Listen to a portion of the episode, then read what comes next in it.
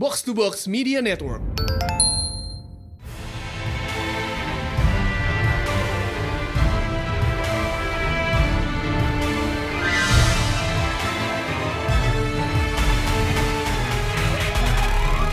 Ya, welcome back to a very very impulsive episode of Protalent Panel bersama Mindan. dan High Priest serta Raditya Alif yang masih menyembuhkan diri dari corona. hope, hope everything goes well lah. Semoga Mandalorian membantu. Uh, Thank ini you very much. Ini podcast lo tuh corona worthy. Makanya gue dalam kondisi masih uh, positif, uh, memaksa untuk ikut ya. Um, by the way, teman-teman yang dengerin, I've said this over and over again. Uh, you might also see this di social media. Komrik Mania Pretalin Panel is the only podcast yang gue minta buat ikut di box to box. Bukan diundang, tapi gue yang guys tolong ajak gue dong. Uh, un- un- untungnya mereka berbaik hati mau melayani impulsivitas gue hari ini. It's always a pleasure to have someone kayak int- eh, bener-bener interested buat ngomong juga sama kita. We need Yep. friends. ini tuh Hey, bener-bener gue lagi di kamar mandi tiba-tiba tek WhatsApp masuk. Oke, let's go, let's do it. let's go. Oke, Oke, so- season 2. Where do we begin? What a ride. Yoi, yoi, yoi. Gimana kalian? Oke, gue langsung ngomong initial reactionnya sih sebenarnya. Gue begitu keluar kayak, especially di bener-bener begitu saya tuh kayak, I want like chills ran down my spine, bener-bener menggigil menurun disco gitu loh. Which is totally understandable because holy shit, that was whew, Tapi kalau lo merinding, sebaiknya lo swab test habis itu ya. Mungkin, mungkin, anjir kena space corona lu dan turun. Eh, mungkin Sampai space Bugatti ya itu. eh, gue juga sama sih dalam dalam artian eh, overwhelmed. Eh, Sebenarnya lebih tentang seasonnya as a whole sama apa yang gue anggap sebagai ambisinya eh, Star Wars TV kali ya eh, di bawahnya David Filoni and you know how where they wanna bring the story gitu. Em, tapi sebenarnya kalau buat ngomongin season finalenya sendiri, honest opinion and this probably is an unpopular opinion. Kalau tadi gue sekelibat ngelihat eh, reaksi di Twitter, gue sebenarnya agak underwhelmed sama season finalenya. Like I love the season as a whole. Gue bisa mengerti keputusan cerita di season finalenya, tapi buat gue eksekusinya agak off gitu. And maybe we can go uh, deeper into the details of the Yeah. season finale itself kali ya. Ya, that's a fair point. Eh, tapi ini gak, gak bakal taruhnya di belakang spoiler barrier sih. Oke oke silakan. Kayaknya kalau I mean how much can we talk about this with, with- without going into spoilers? That's Nah, makanya, maka dari itu, gue bang, reaksi lu gimana? Abis itu baru kita langsung loncat ke spoiler barrier. I guess it's pretty much the same. Maybe kayak eh, di spektrum yang agak beda sama Rana, karena gue mulai considering eh, fakta di mana, eh, you know what, this might take, eh, we might get into spoiler territory. So after the spoiler barrier, we'll talk about it. Oke, eh, kalau gitu kita langsung masuk aja ke spoiler barrier in 3, 2, 1. Yep, it's Luke Skywalker, guys. it's a Deus Ex Skywalker. Yeah. See, that's the thing yang kayak gue bilang harus nunggu spoiler barrier itu tadi ya ini. Karena kayak bagi yang udah dengerin ko- eh, Komrik Podcast, ma- waktu masih zaman Komrik Podcast namanya, dan kita bahas Mandalorian Season 1, eh, yang gue agung-agungkan dari Mandalorian adalah selama ini gue mengharapkan ada medium Star Wars, eh, di mana kita bisa ngeliat cerita the Star Wars universe without having to touch the Skywalker line- eh, lineage dan itu yang bikin gue kayak drown banget ke Mandalorian. Dan tiba-tiba dengan Deus Ex Skywalker ini gue mulai mikirin stance gue mungkin agak berubah kali ya because this kayak I wouldn't say a pleasant surprise but it was surprising. Mungkin karena gue masih fresh banget abis nonton dan gue masih wah gila wah gila. Tapi ya kayak it didn't bother me all that much really. Udah gue itu aja sih dulu. Gue sepakat uh, sama lo, and you know what? You actually took the words out of my mouth because I was gonna say Deus Ex Skywalker juga. So uh, great timing on that ya. Um, oke go go go Iya, gue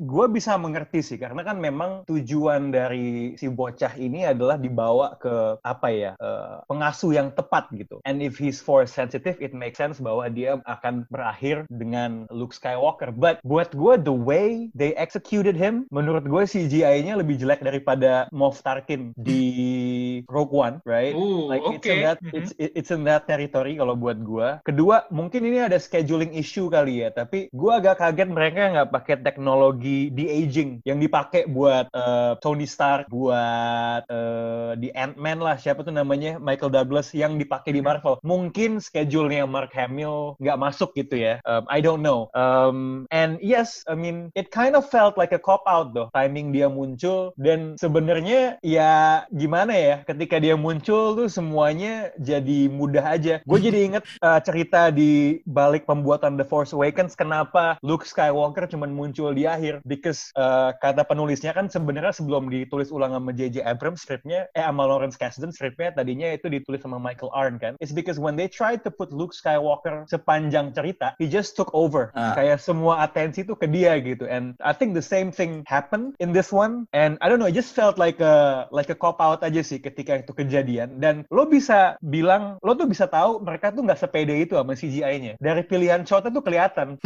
bahwa dia selalu di sering banget ketutup, mukanya nggak terlalu sering nongol kan. Banyak banget shot yang di di di di bawah pinggang istilahnya. Jadi menurut gue sih, it smells from the way it was executed, it smelled a little bit too fan servicey. Dan gue harap ini bukan you, we can read this uh, this way ya. Jadi gue gue tuh ngarep begini sih kan kita tahu kalau fan base-nya Star Wars for better or for worse. Kalau kata orang tuh divided setelah Last Jedi. Gue adalah kubu yang sangat pro Last Jedi dan nggak tahan minta ampun sama Rise of Skywalker. We, like gue tahu ini udah lebih dari wah, hampir setahun lah Rise of Skywalker ya. It's Yep, still, lebih dari setahun. almost as old as time.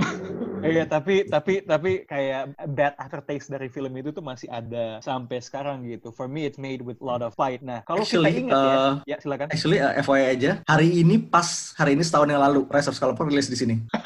Ulang Ya, tahunnya, oke. panjang umur. Eh, gue cuma mau gue cuma mau bilang ya biar nggak nggak kepanjangan gue ngejelek-jelekin. I already did one podcast sama Showbox di mana gue gue mengumbar emosi gue ya. Tapi uh, gue cuma mau bilang the dead speak, oke? Nah anyway, Eh, di Fortnite, di Anyway. Fortnite. Mulai di Fortnite. No, Fortnite no, is no. Star Wars Stop. canon. Udah, udah, udah, udah, udah. Kita balik ke Mando, nih, kita balik ke Mando. Let, let's not go into that wormhole ya. I mean, Um, it's it's the nexus of all realities. Fortnite, not gonna lie.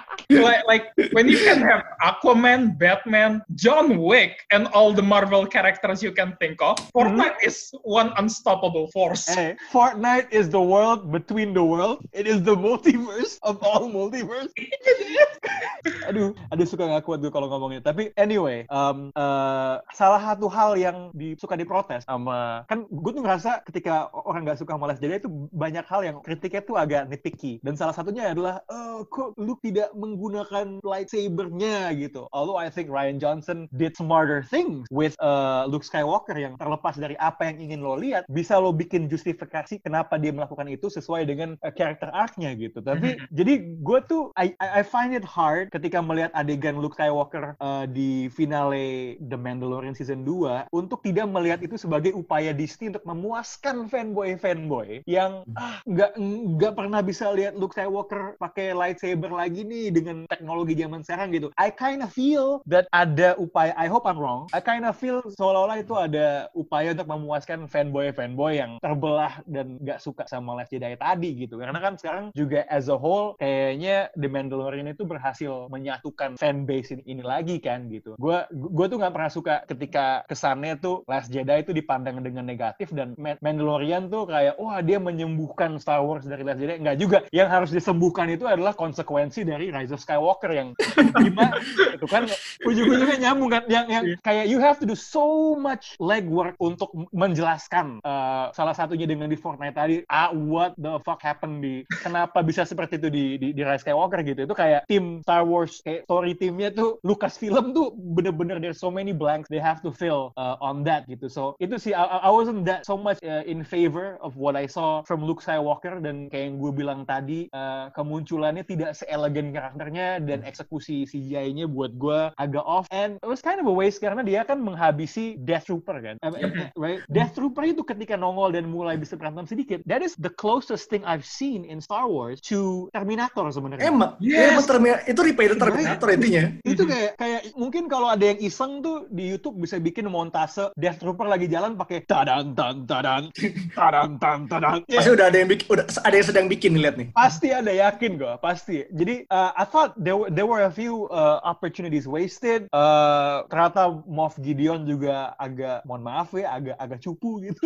Nah iya itu dia sebenarnya. And you have Giancarlo Esposito who's probably dari saat dia uh, lahir tuh udah oke kata ibunya lo bakal jadi villain dalam hidup lo. I mean, honestly, kayak the kayak I feel like Moff Gideon was scarier when he was standing up rather than when he was fighting. Not gonna lie. Hmm, Sebenarnya gini, the Bener, way I bener, see it ya, bener. the way I see it nih, Gideon ini sih kayak that, uh, that kind of guy, kayak he talks a big game, tapi when it, when it gets to business ya, he's just another, he's uh, apa an imperial officer playing at being Darth Vader. Oh iya bener bener bener bener. Hmm, Dia si- dia hype man banyak gaya aja sebenarnya. Nah itu dia. Kayak when I was eh, when I when I first saw Moff Gideon, kayak I was expecting more of a Megatron, but then I got a Starscream.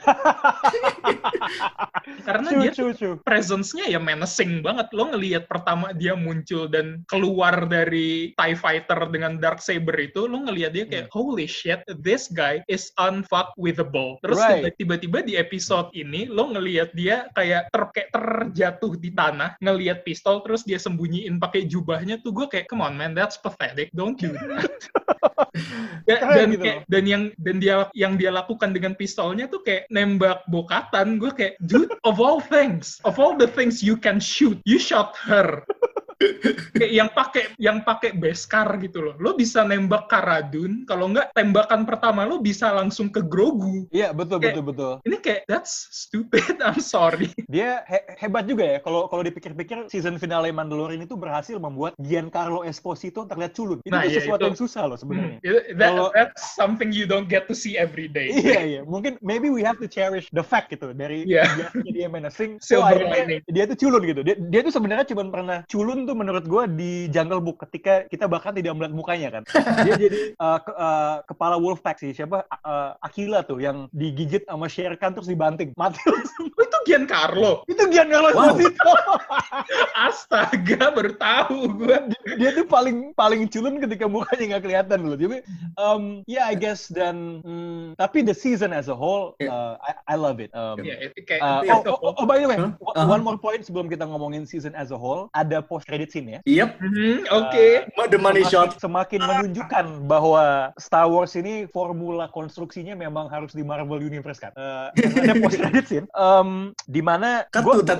Nah, gue tuh pernah bilang ya, um, this season reminds me a lot, kalau kita ngomongin buku bacaan Star Wars zaman dulu, it reminds me a lot of a book called The Tales from Jabba's Palace. Itu buku Ah, gitu novel ya, gitu, gitu. uh, Kevin J. Anderson. Gue tidak banyak membaca buku Extended Universe, tapi uh, kebetulan ini salah satu buku yang gue baca, di mana di buku itu dijelaskan gimana si Boba Fett keluar dari Sarlacc. So I was aware that he came out of the pit from that book gitu. Um, so to see Boba Fett be in the season, um, nongol di Tatooine, it brought me vibes of Tales from Jabba's Palace. Dan post credit scene-nya, di mana Boba Fett dan uh, siapa namanya Fennec Shan itu ke Jabba's Palace, itu lagi-lagi membangkitkan memori gue akan Tales of Jabba's Palace. Dan lu mau tahu satu hal yang bikin gue ngakak nggak karuan uh, ngelihat post credit scene-nya apaan tau nggak? Let me guess, Bib Fortuna. Bener, biasa gini-gini. Banyak orang ngomongin si Boba kok jadi kayak om-om. Itu Bib Fortuna jadi gendut banget anjing.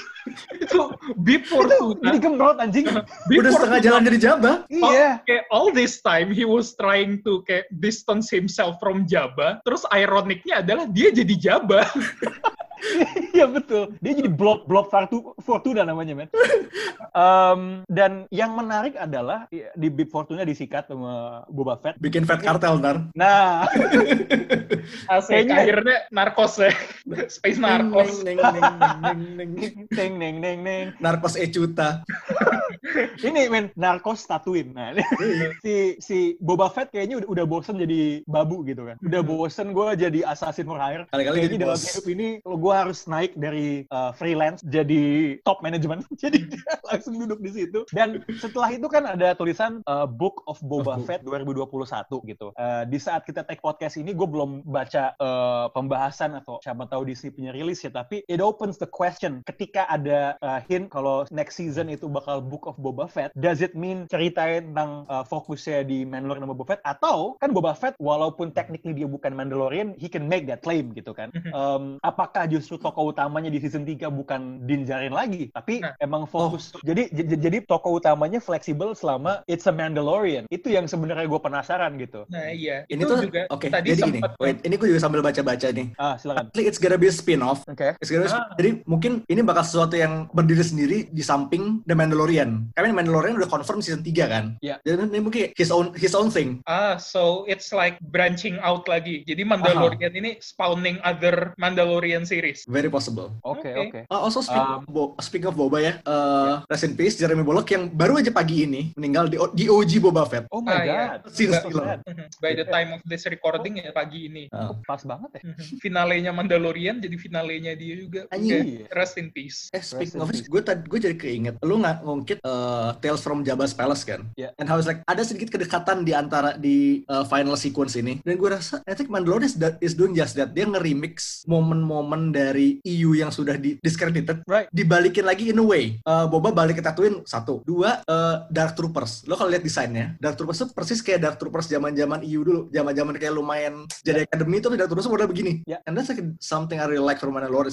Dia nge-remix hal-hal yang udah non canon tapi dimasukin lagi kayak Gua their own twist on it. gue rasa sih sebenarnya I think that comes with um, two things ya. Satu uh, pengaruhnya Dave Filoni. I would assume Yep. karena kan memang Definitely Filoni. into the lore. Kedua ya I think it's I think it's actually a good thing for the fan. Um, I mean selama diambilnya is in a respectful way. Um, karena emang mau di gue tuh selalu ngerasa itu dibikin jadi legends itu lebih kayak out of convenience. Karena to follow kayak ribuan cerita di game di di novel to to follow through everything itu kan susahnya minta ampun pastinya kan. It, it, it would it would paralyze you in, in in trying to build a story so I, but at the same time there's so many elements in there yang sayang kalau nggak diambil dan nggak di Makanya di recycle lah. Iya ya, so I I totally uh, see why they're doing that. board sih. ha. It's it's a smart move really karena Hmm. dengan ini lo nggak secara blatant mengucapkan bahwa oh ini tuh udah nggak penting lagi. Ini Right. Lo lo cuman bilang ini kayak uh, canonity-nya dipertanyakan dan begitu when the situation calls you can cherry pick what you like Yeah. dan bisa lo masukin ke the grand scheme of things bener-bener the Star Wars universe as a whole and you can reintroduce it as something canon and that would please the fans. Yeah, and I yeah. think that's something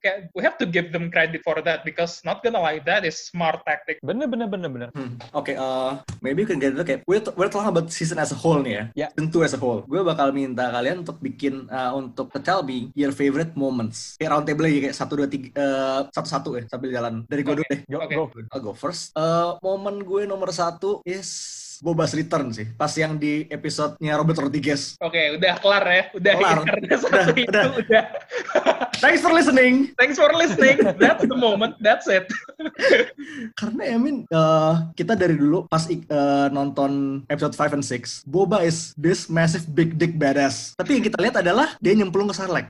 Ya. And that's it. Ya. Secara canon kayak secara canon kita kita anggap kita anggap kayak the following 20-ish years of Boba in, in the EU tuh nggak ada. So Boba is that schmuck that jumped in that fell into Sarlacc. Tapi di sini di episode Rodriguez ini, he is indeed a big dick badass. Kayak the fact that dia bisa ngancurin helm stormtrooper pakai shower head tuh kayak Ah. wow. Terus kayak uh, I think itu dari design sheet zaman kapan desain sheet ada dia tuh punya knee mounted rocket launcher kan Mhm. dan akhirnya kepake. Ya buat apa sih lu masang rocket launcher ke dengkul? Oh ternyata useful. Oke. God damn. Ya itu obviously my and obviously kayak di situ can't forget ada Fennec dan Mando doing some kicking ass of his own sih. Kayak that whole battle sih gue sebenarnya orgasmic banget sih jujur aja ya. Karena di sini yang gue suka adalah bahkan sebelum lu ngeliat Boba donning his old armor back, he was kicking ass. True. Mhm. And that's kayak within just less than 40 minutes, Robert Rodriguez has already made me care about Boba Fett more than I have ever cared for him di episode 5 and 6. True. Big dick badass. Terus ya again nggak bisa dilupakan adalah the moment we all cried. Rest in peace, Razor Crest. Ah iya. Kayak the the thing I really like about this is crowdfundingnya Hasbro baru selesai buat Razor Crest. Terus kayak kemarin waktu ada Star Wars sale, orang-orang abis beli Lego setnya Razor Crest rame banget. And now Razor Crest is pulverized. It's nothing. Nah, do you see the pattern here? Lo inget season 1, mainannya keluar pas Mando udah ganti armor. Hmm. Jadi gini, jadi kalau mau lo mau lihat apa apa lagi yang akan hilang selanjutnya, lo cek cek rilis mainan. Iya. Begitu mainannya keluar, artinya itu udah mau hilang. jadi jadi sebenarnya mainan rilis mainan tuh kayak dead flag ya. Iya? Lo gimana Kal? Kalau Lo misalnya tiba-tiba kalau misalnya ntar keluar eh, mainannya Boba Fett versi ini, tinggal tunggu dua episode lagi mati. Iya.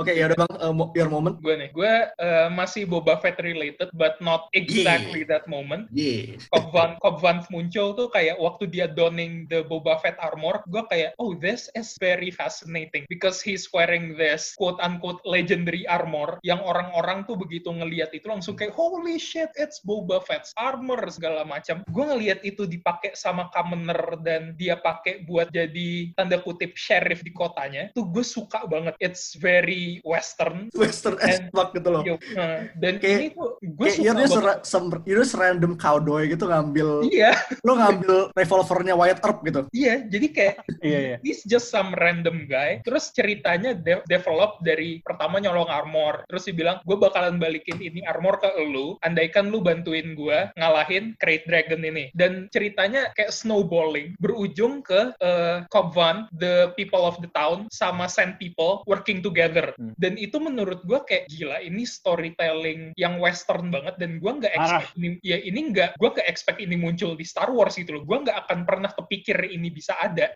dan ini tuh kayak solidifying uh, keinginan gue untuk maybe at some point Takashi Miike-nya Sukiyaki Western Django bisa direct satu episode Mandalorian because I would love that. Wow. Space Space Western Mando. Iya, iya. Sukiyaki Western Mando itu sih yang gue suka. Lo gimana? Eh, Well, I'm gonna uh, mention three uh, yang gue paling suka tuh gue bilang terakhir. Um, mungkin yang pertama tuh gue agak nyambungin uh, kata abang tadi. Um, gue suka banget episode 1. Um, it really feels like a western, but from a lore point of view, gue tuh excited banget ketika ternyata yang dilawan itu Trade Dragon. Karena Hmm. tadi gue bilang Hmm. soal Tales from Jabba's Palace. Di situ ada satu bab tentang uh, Malakili. Malakili itu adalah Oh. uh, pawangnya Bener. Rancor di basementnya uh, uh, Jabba's Palace. Kalau lo inget ada orang gendut di Return of Jedi yang sedih ketinggalan Rancor mati. Nah itu Yeah, malah that- that's the guy. Ya, gue Nah, nah dia tuh uh, sempat ada ada I think there's a mention di dalam bab yang soal Malakili di buku Jabba's Palace bilang Rancor ini mau diadu sama Grand Dragon, cuman belum ketemu Grand Dragonnya. Jadi episode ini memberikan gue kesimpulan bahwa ya itu Rancor bakal mati sih kalau ketemu Grand Dragon ya. Iya, obvious banget. Ya, itu satu. um, eh, no contest gitu. Um, yang kedua, I would have to say the name drop of uh, Admiral Thrawn, Oh, Oh. Grand Admiral Thrawn di episode yang Ahsoka, which I also need to say kalau episode yang ada Ahsokanya itu is kalau tadi kan yang episode pertama itu kan sangat western, yang ini sangat samurai. It is Kurosawa as fuck man. itu itu yang gue kemarin sempet bahas sama Dana dan Ya. ini tuh yang gue suka adalah di di antara barrier Ahsoka dan Mando gue ngelihat bagiannya Mando tuh itu super cowboy dia Ya. adu cepet-cepetan tarik pistol dan di Bener. bagiannya Ahsoka tuh battle samurai Kurosawa banget itu Bener, kayak subtle, nunggu momen gitu ya. Iya, tuh kayak gila. Lu, gue gak akan pernah kepikirin ngegabung dua medium ini, dua Mhm. theme ini dengan cara ini. Right, That's just right, right. wow. And but but but but also the the funny thing adalah kalau kita ngomongin Kurosawa samurai kan sebenarnya film cowboy sama samurai itu kan pada sejarahnya tuh saling nge-emulate kan. Nah, Uh, iya, iya. Apa uh, Seven Samurai, Ah, Magnificent Magnificent Seven,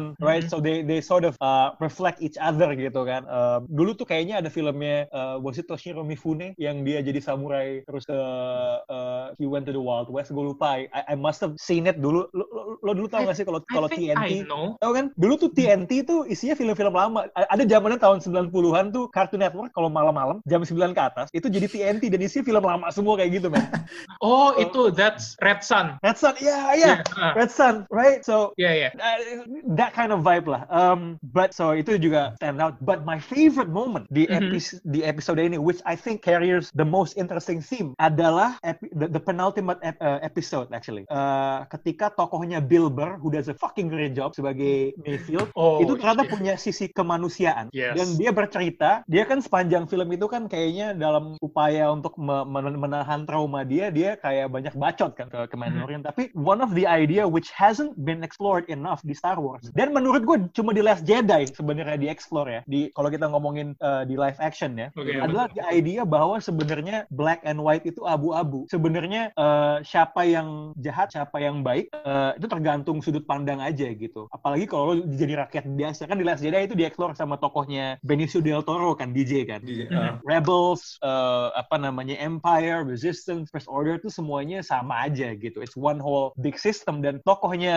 Bill Burr Mayfield kan ngomong tentang itu. Sebenarnya bagi penduduk di planet ini ya, Ya, lu- mau lu penjajah. enggak, iya, lu adalah colonizer gitu basically. Dan dan menurut gue actingnya Bill Burr ketika dia lagi curhat soal masa lalunya, ketika dia ngomong bahwa uh, dan ini sebenarnya ada easter egg juga. Operation Uh, Cinder ya. Iya, Operation Cinder bahwa teman-teman dia kan dia tadinya part of the Empire kan Mm-mm. dan dia menyaksikan di Operation Cinder mungkin teman-teman yang dengerin kalau belum tahu uh, Operation Cinder itu adalah Eh, uh, simply put, gal- galaksi lautan api.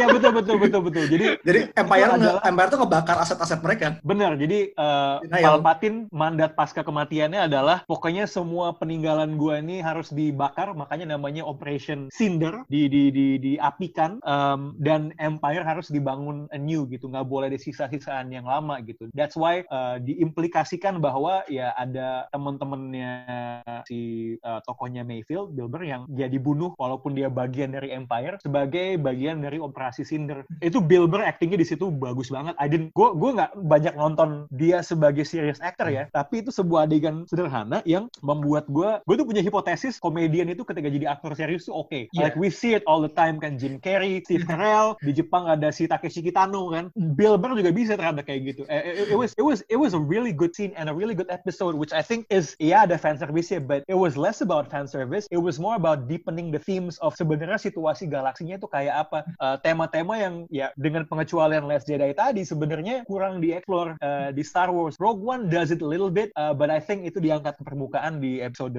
I think episode 7 di season uh, ini gitu. So itu itu, itu buat gue one of the the high points of uh, this season and I hope itu tuh uh, jadi tema yang konsisten apalagi ketika ngebahas uh, Star Wars di era New Republic ya. Mhm. Hmm, itu kayak gue lihat again gue tuh kayak let's face it we're both losers ketika ngomongin eh, media di mana media-media yang big. I mean Star Wars is basically like a galaxy wide conflict kan. Ya. Superhero. I mean di mana kita bisa ngelihat hidup-hidup orang biasa di di dalam dunia itu gimana sih gitu. Ya betul. Ini kayak gue pengen balik lagi narik ke yang bahasannya Rana tadi. Yang gue suka dari Bill Burr tadi adalah selama dia ngomong, bener kata Rana, lo bisa ngelihat range acting dia. Dan waktu dia ngomong teman-temannya mati sambil senyum tuh senyumnya super pecut. Yes. Dan, dan si komandernya ini dia bener-bener nggak bisa baca situasinya dan Ya. dia cuma dia cuman bilang tuh yes and they died a hero segampang itu dia mengecilkan masalah ini Yes. Kayak- That- dan- that's dan a great itu- scene. dan itu tema yang bener-bener kayak jarang diungkit. Gue suka karena kayak aside from eh ini aside from tema favorit gue di Star Wars adalah expandability clone troopers. Mhm. Gue tuh selalu lemah kan kalau kayak di episode Clone Wars tuh yang waktu Plo Koon kejebak sama troopers itu terus bilang Mhm. we're clones sir, we're expendable. Terus Plo Koon Oh. balas well not to me. Itu kayak Hmm. gue lemah di bagian itu. Dan kayak di sini di mana lo ngelihat seberapa brengseknya perang dan apa apa yang rela dilakukan orang-orang besar ini untuk menang perang itu that's just something you don't get to see in uh, a lot in this Hmm. whole universe called Star Wars. dan dan dan di situ tuh lo tuh bener-bener bisa ngelihat betapa dogmatiknya uh, perwira kekaisaran ya. Uh, I, I wanna add a little bit uh, ketika lo ngomong soal Plo Koon kayak gitu, gue nggak kaget ya. Mungkin lo juga udah tahu kan tokoh kesukaannya Dave Filoni itu kan Plo Koon kan. Iya. Makanya he put a great character moment gitu um, to to Plo Koon. Uh, uh, one small bit about si perwira kaisar yang lo bilang tadi ya. Lo lo perhatiin gak sih kan stereotipenya Empire kan adalah all of the bad guys are British. Iya. And this guy talks like a Southern American man. Itu gimana? Ah, kenapa kenapa kayak gini gitu? Uh, that was like like a small thing, uh, which uh, makes it uh, a bit more interesting gitu. Not only is he kayak dari segi beliefnya dan tampilannya dia sangat ya udah ini imperial fundamentalis nih kayak kayak gini gitu loh. Mhm. Um, cuman the way he talks itu sangat sangat tidak seperti perwira Empire sebenarnya Iya, gitu. iya itu dia karena eh, lo kalau ngelihat orang Empire tuh biasanya mereka ngomong ya straightforward kayak Tarkin tuh dia kalau Iya. ngomong ya execute this, execute that Yes. Dan si perwira satu ini dia kayak, well you will have to follow me to get a Hmm. drink. Agak teatrikal dia ya. Iya, uh, itu dia. Kayak, this guy is an asshole. Different from all the rest, and that's not good. It's still bad. Dan dia ini asshole from Texas basically kan. Iya. Makin makin keselin lagi men. Itu bedanya middle management sama top management. Ya betul betul betul betul betul betul betul. Iya. So- Eh, Uh, anything else we want to add about season 2 sebelum mungkin ngomongin soal ini sebenarnya pengumuman besar Star Wars Uh, ini? Saya, I mean, kalau kita ngomongin momen, kita bakal bahas satu season di sini, full ya. Kayaknya sih. Every Kayaknya. single episode. Yeah, but yeah, season 2 in general ya, I think Yeah. it's even stronger than season 1. Mhm. I Possibly. think so, I think so. Mhm. Kayak season one got me hooked, invested in Ma- in Din and Din alone, along with Grogu. Tapi season 2 tuh kayak bikin gue invested with the whole cast and crew. Ya, ya, Bener-bener ya, ya, gue peduli tentang semua aspek dari perjalanannya Din. Ya, ya, ya, ya, ya. Oh, Apa? Jeans guy. Hah? Ya. Jeans Guy. Jeans Guy itu episode yang dipegang sama si itu kan? Siapa? Uh, Kar Carl Weathers. Karga. Carl. Weathers. Iya, Ka- Carl Weathers. Dia muncul gitu aja. Udah diedit hilang. Udah kan dihapus, udah dihapus sayangnya. Like, uh, bisa diupdate soalnya ya. Iya. Also sebenarnya uh, untuk struktur season itu jauh lebih, it's even more RPG-ish gitu loh. Ini kayak the side quest show sih sebenarnya. Iya, iya, iya. But, but but you know, I think there's a kind of charm dan feeling gue sih. There's simplicity Uh, to it. Gue yeah. gue seneng. Tapi tapi feeling gue ke depannya dengan dia mau membuat universe yang sangat interconnected, uh, gue menduga uh, charm ini sebenarnya bakal berkurang sedikit sih. Uh, there's there's this throwback charm, especially di season 1 sebenarnya. Ketika semua episode tuh sangat-sangat berasa single minded. It's simple. I guess buat orang yang ingin melihat semuanya sambung menyambung gitu mungkin nggak terlalu appealing, but apa ya? Ketika season 1 Mandalorian keluar dan gue nonton episode 1, it felt really ya udah standalone aja gitu. It's like old school TV in a way. It's Iya. like something you see on Saturday morning gitu. Um, Mando dan Tatooine Ranger ya. iya gitu. So um, I guess ya trade off aja sih ketika lo bikin sebuah cerita yang uh, arc dan naratifnya lebih interconnected universe ya otomatis akan lebih It's banyak gonna happen sooner or later, huh? Ya borrowed interest here and there. So you, you ya win some, I mean, you lose some. Ya. True, Tapi true, true, true, so far ya, so far I think Mando does it well kayak blending antara fan service dan actual standalone storytelling itu masih balance-nya masih ketemu. masih enak ya. Mhm. Ya. Eh, biar biar nggak kayak lu episode ini ketemu Ahsoka nih kayak oh shit she's getting her own series kayak enggak vibe-nya lu bakal berpikir True, true, true. mungkin bakal di, dilakukan apa, apalagi dengan Ahsoka nanti tapi kayak lu nggak lihat pasti banget bakal series gitu belum ya Ya, so, ya. ya, I think ya. I think that's why gue merasa episode yang paling lemah di season ini. Well, I, I didn't really like the second episode ya. Berasa agak filler aja. Tapi Oh, which one is the second episode? Laba-laba. ada laba-laba salju itu. Ah, yes. It was it, it, it was very filler aja berasa ya. But Iya. uh, that's why gue nggak terlalu suka episode finalenya sih. I just I just felt this the fan service was was too much and uh, too on the Yeah, nose and not fair really point. done. Episode 2 was very interesting to me because basically Grogu was committing genocide by frog eggs. poor thing And, and and it was probably the, the closest thing I've seen Star Wars go to horror ya. sebenarnya sebenarnya maybe I'm not giving it enough due ya. Maksudnya di balik sederhanaannya it's eh, literally doing a genre yang belum pernah ada di Star Wars. Nah, ini momen horor kedua setelah Vader di Rogue One Iya, heeh. Oh. One tuh super strong. tapi tapi itu kan kayak it, itu horror tapi ketika lo nonton you're actually cheering this evil dude. Iya. Right? Like I had people clapping like, "Hey, this dude is killing innocent people, man. Like why are you all standing up and applauding, man?" Gi- Gimana ya? Ya itu itu lu bener-bener kayak di situ lu cheering sih. Kalau Iya, episode 2 ini karena gue nonton pertama sendiri, terus Ah. gue nonton bareng teman-teman gue kan, kayak kita eh, sambil call bareng, terus kayak banyak yang pas ngelihat Grogu makan telur tuh kayak, ih lucu dia makan telur, terus kayak, hmm I'm not sure how to feel about that really.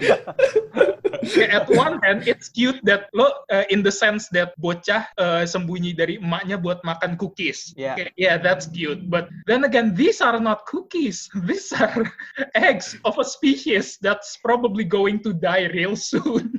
iya dan dan dan apa namanya eh, makhluknya ada di dalam telur ya kan? Maksudnya Itu kayak ya, ini ini tuh kayak ada ada makanan Filipina yang kayak gini lu tau gak sih lu? Balut, Balut, yang balut. balut. balut iya iya itu, itu dia makan balut sih kalau gue anjing.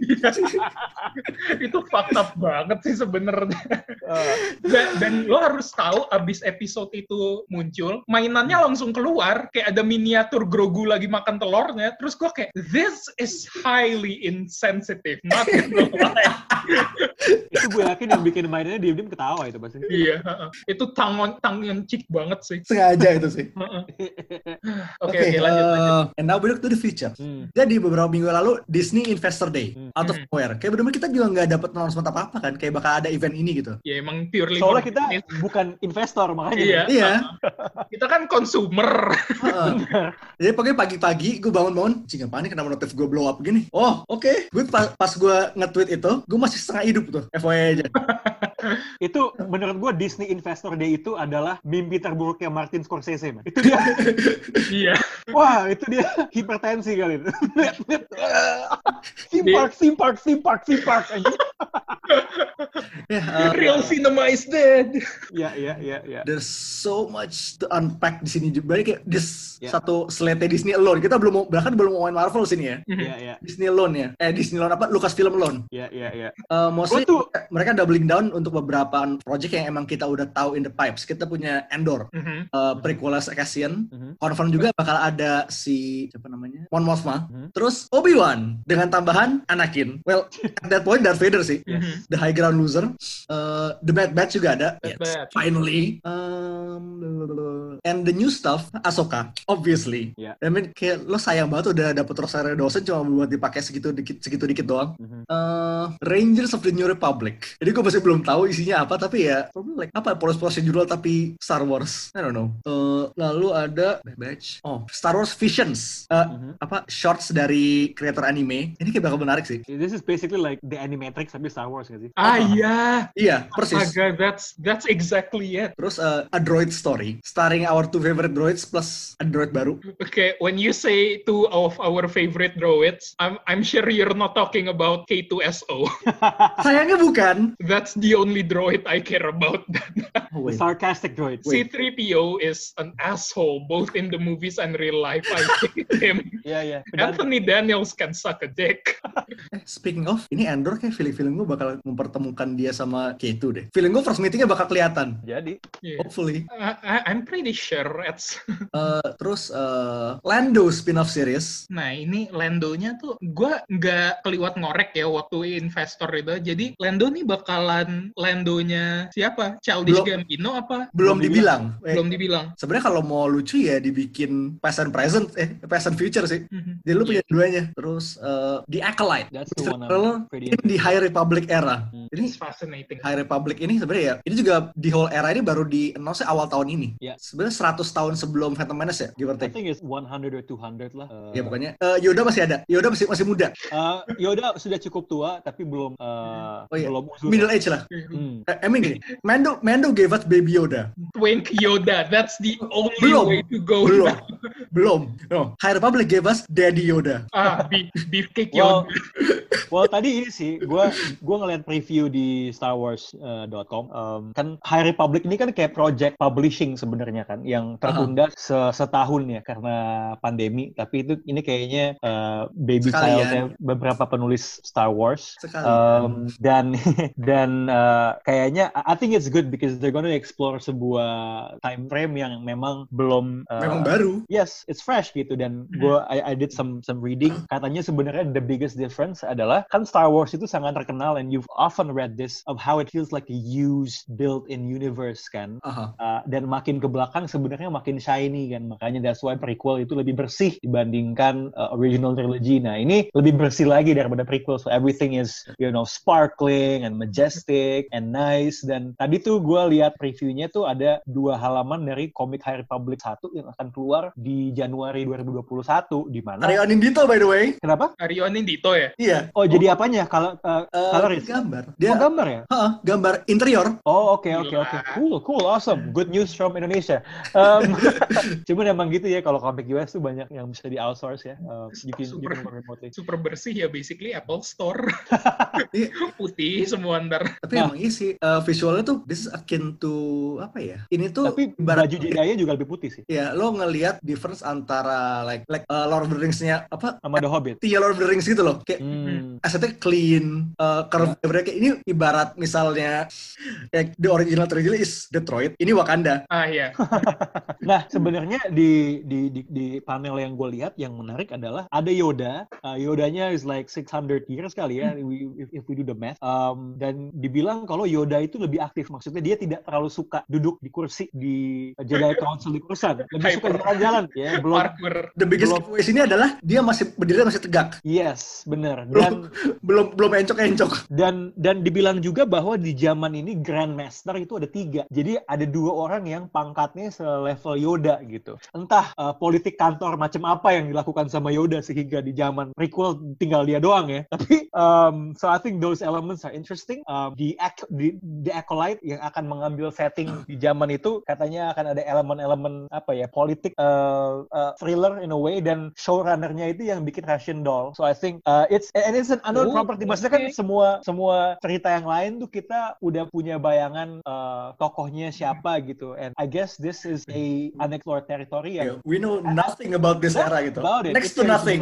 paling menarik gitu. Uh, ya, go ahead. Uh, uh, ya, oke, dia tiga acolyte. orang tiga tiga Dia- orang tiga grandmaster ya artinya Naruto Jiraiya Ah, tidak salah. Tiga sanin ya. Tiga sanin. tiga sanin Brengsek.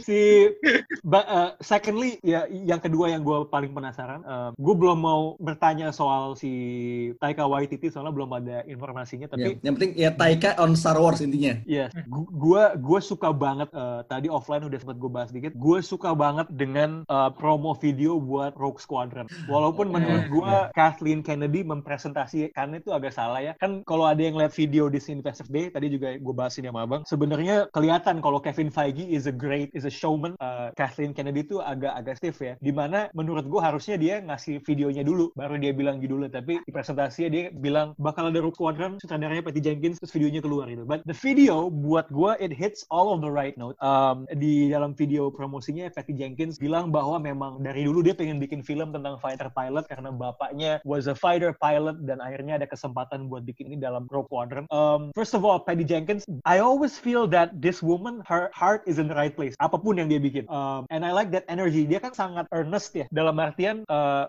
berani untuk bilang bahwa emang kalau cheesy itu kenapa gitu. I, I like that spirit gitu. Dan we've been hearing great things. Kita tahu Wonder Woman uh, yang pertama kuat banget. Yang kedua, gue obviously belum bisa ke bioskop uh, buat men- menonton. Tapi we're also hearing good things about it. I think Yep. it's a good fit. Dan selain kalau kita lihat sejarahnya si si Patty Jenkins ya, selain dia anaknya seorang almarhum fighter pilot, memang dalam sejarahnya dia tuh berusaha untuk bikin adaptasi Chuck Yeager sebenarnya. Cuman dia nggak pernah kesampaian. Uh, Chuck Yeager itu pilot yang sangat uh, terkenal dalam sejarah US. Uh, the first pilot kalau nggak salah to break the the, the sound barrier. Barrier, ah. Yes, um, so I think it, I think it's a great fit. Dan when I ask myself, walaupun gue tidak baca novelnya uh, X-Wing di tahun 90-an ya, I, I ask myself, what ketika I saw the video, like, karena gue kecil gue sangat ingin jadi pilot ketika gue masih kecil banget. You know, lo suka pilot, lo suka dinosaurus gitu, eh, lo suka pesawat. Dan the first thing that hooked me into Star Wars ketika gue dicekokin uh, video rental dari Blockbuster sama bokap gue adalah uh, di A New Hope itu kan sebenarnya sword fight-nya Jedi Sith itu nggak gimana gimana. Hampir nggak ada, satu doang. Bener, but the but but the the the the big action set piece is the Death Star trench run. Yep. Nah, I mean, just that was the the the the thing that hooked me into Star Wars in the first place. X-wings, kayak just from a design point of view, it's fucking awesome. So the idea that seorang perempuan yang sangat earnest pengen bikin uh, film yang sangat sesuai dengan kepribadiannya dan sejarah hidupnya, and it's probably gonna be like Top Gun in space. Uh, Hell yeah, that is so cool. Fuck, man! Itu gue gue gue excited banget sih. I'm, I'm looking forward to have a, a, a great time just enjoying uh, that movie like dogfight shit, man. Kayak gue gue gue excited banget sih.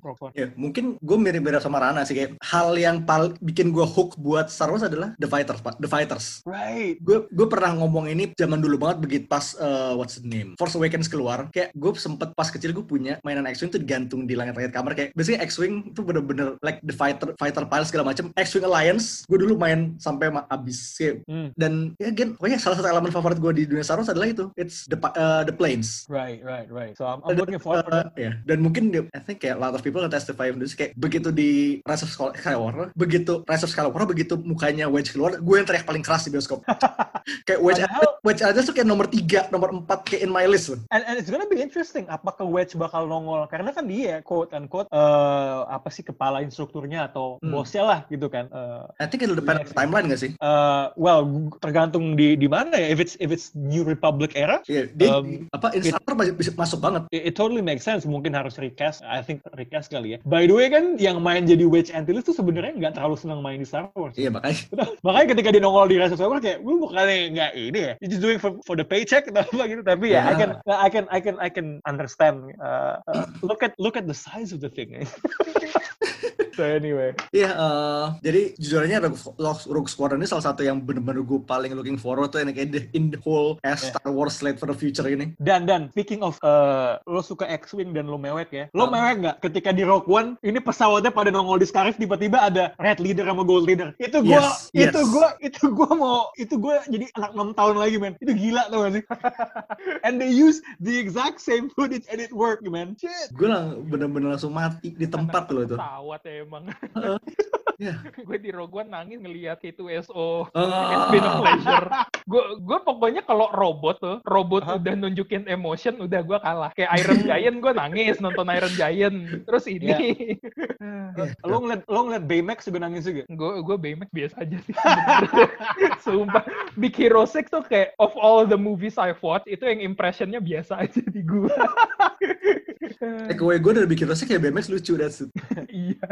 Ya. Anyway, anyway itu kan gua kalau kalau lo dari se- sekian banyak proyeknya, Iya, lo, Bang. lo gimana bang? Which one are you looking forward the most, man? Ah, honestly kayak ya for sure Lando ini gue penasaran bakalan kayak apa Hmm. karena ya gue tadinya ya itu pertama mikir bakalan eh, future apa past kan terus Hmm. Or both. abis ya abis Dana bilang it could be both gue kayak yeah that that's something I'd get into ya yeah, that's cool Yeah. sama ya Ahsoka sih sebenarnya Hmm, Mhm. Ahsoka. Eh, gue gue punya teori ya, eh, spekulasi ya. Um, I mean the name Thrawn has been mentioned kan tadi kita udah bahas. Mhm. Um, dan bisa jadi itu meng- memang jadi musuh eh, musuh utamanya Ahsoka gitu. But we also talked about bagaimana Disney mengambil tokoh-tokoh dari EU tapi di remix gitu kan. I mean kalau kita ngomongin EU, mungkin penjahat yang paling populer itu eh, adalah Grand Admiral Thrawn. Mhm. So ekspektasi gua nih kan katanya eh, Rangers of the New Republic yang feeling gue itu akan melibatkan Cara Dune walaupun Cara Dune itu lagi diserang karena haluan politik Um, tapi memang ketika haluan politik lo berhubungan dengan Trump memang itu ya you're asking for it ya. Um, kan dia kayaknya tuh dia kan jadi jadi ranger lagi kan. Um, by the way by the way uh, just sidetracking a bit the trauma of Alderaan itu gue suka banget itu itu dimension yeah it's such an Hmm. interesting that's that's so topic good. to That's bring up. Mhm. ya uh, may- maybe for another time. Um, I suspect tunggu, ya. Eh, balik lagi ke itu. Sebenarnya yang bikin gua agak-agak eh, ngakak pas itu diungkit adalah waktu si pilot ini nanya ke Kara you lost someone terus kayak yeah for sure lost she lost everyone. Semua keluarga tetangga gebetan. Heeh, itu kayak pertanyaan tukang mie depan rumah. iya. Itu itu sama kayak lo kalau ini analoginya adalah lo pergi ke eh, ngelayat temen lo yang bokapnya baru meninggal terus lo nanya ke dia bokapku baru meninggal ya? Tuh kayak why would you ask that question? Aduh. Ya itu emang super super super super dick move sih. Um, nah, itu tuh itu tuh kayak kayak lu tuh ketemu orang Yahudi eh, zaman Holocaust ya. Lo bilang, "Ya, lo katain semua korban Holocaust depan depan muka ya. Levelnya tuh kayak gitu time ya level planet gitu. Um, tapi anyway, I think she will play a part di Rangers of the New Republic dan kan katanya itu akan crossover into one multi uh, series event. Dugaan gua kayak ini spekulasi gua ya. uh, kalau di The Defenders dulu di almarhum Marvel Netflix itu kan The Hand kan. Nah, gue sih menduga kayaknya Tron itu akan seperti uh, di The Hand gitu loh. So, maksudnya he is a villain yang dari uh, level of exposure-nya dan cloud-nya dan recognizability-nya dalam sejarah EU, uh, he would be in that position. I could be wrong, tapi at the moment gue belum tahu siapa yang lebih pantas jadi musuh bersama daripada dia. Yep. Uh, dan dari komiknya juga sebenarnya kan cuma cover antara 3 sama 4 kayak dia baru selama original trailer kita kita nggak tahu dia ngapain. Yes. Jadi Yep, yep. there's like it's wide open sih. Yo yo yo yo. Ya, anyway, uh, I think that's all. There's this Yeah, wow. packing. We'll be here all day kalau misalnya kita habisin semuanya. I think so. Udah Ini dulu lumayan ya. lama kayaknya. Heeh. Ya udah sebelum lo tutup, Ya. gue cuma mau bilang uh, thank you uh, uh, abang sama Dana sudah mengizinkan saya the pleasure is Maksud- ours really Yep. and uh, may the force be with you. Ya, ini again ini episode paling impulsif selama sejarah podcast ini. Uh, betul betul suggested and done within an hour, under an hour. yeah. So next episode we're gonna talk about 2020. no, yeah, it's gonna be Pretel, uh, Panel Awards next uh, on the next episode. So look out for that. Again, thank you again, Rana. Yo. Yeah, for now, this is Mindan. And this is High Priest. Uh, along with Rana, And this is the way. this is the way. indeed. Yo, well done, well peace. done. Out.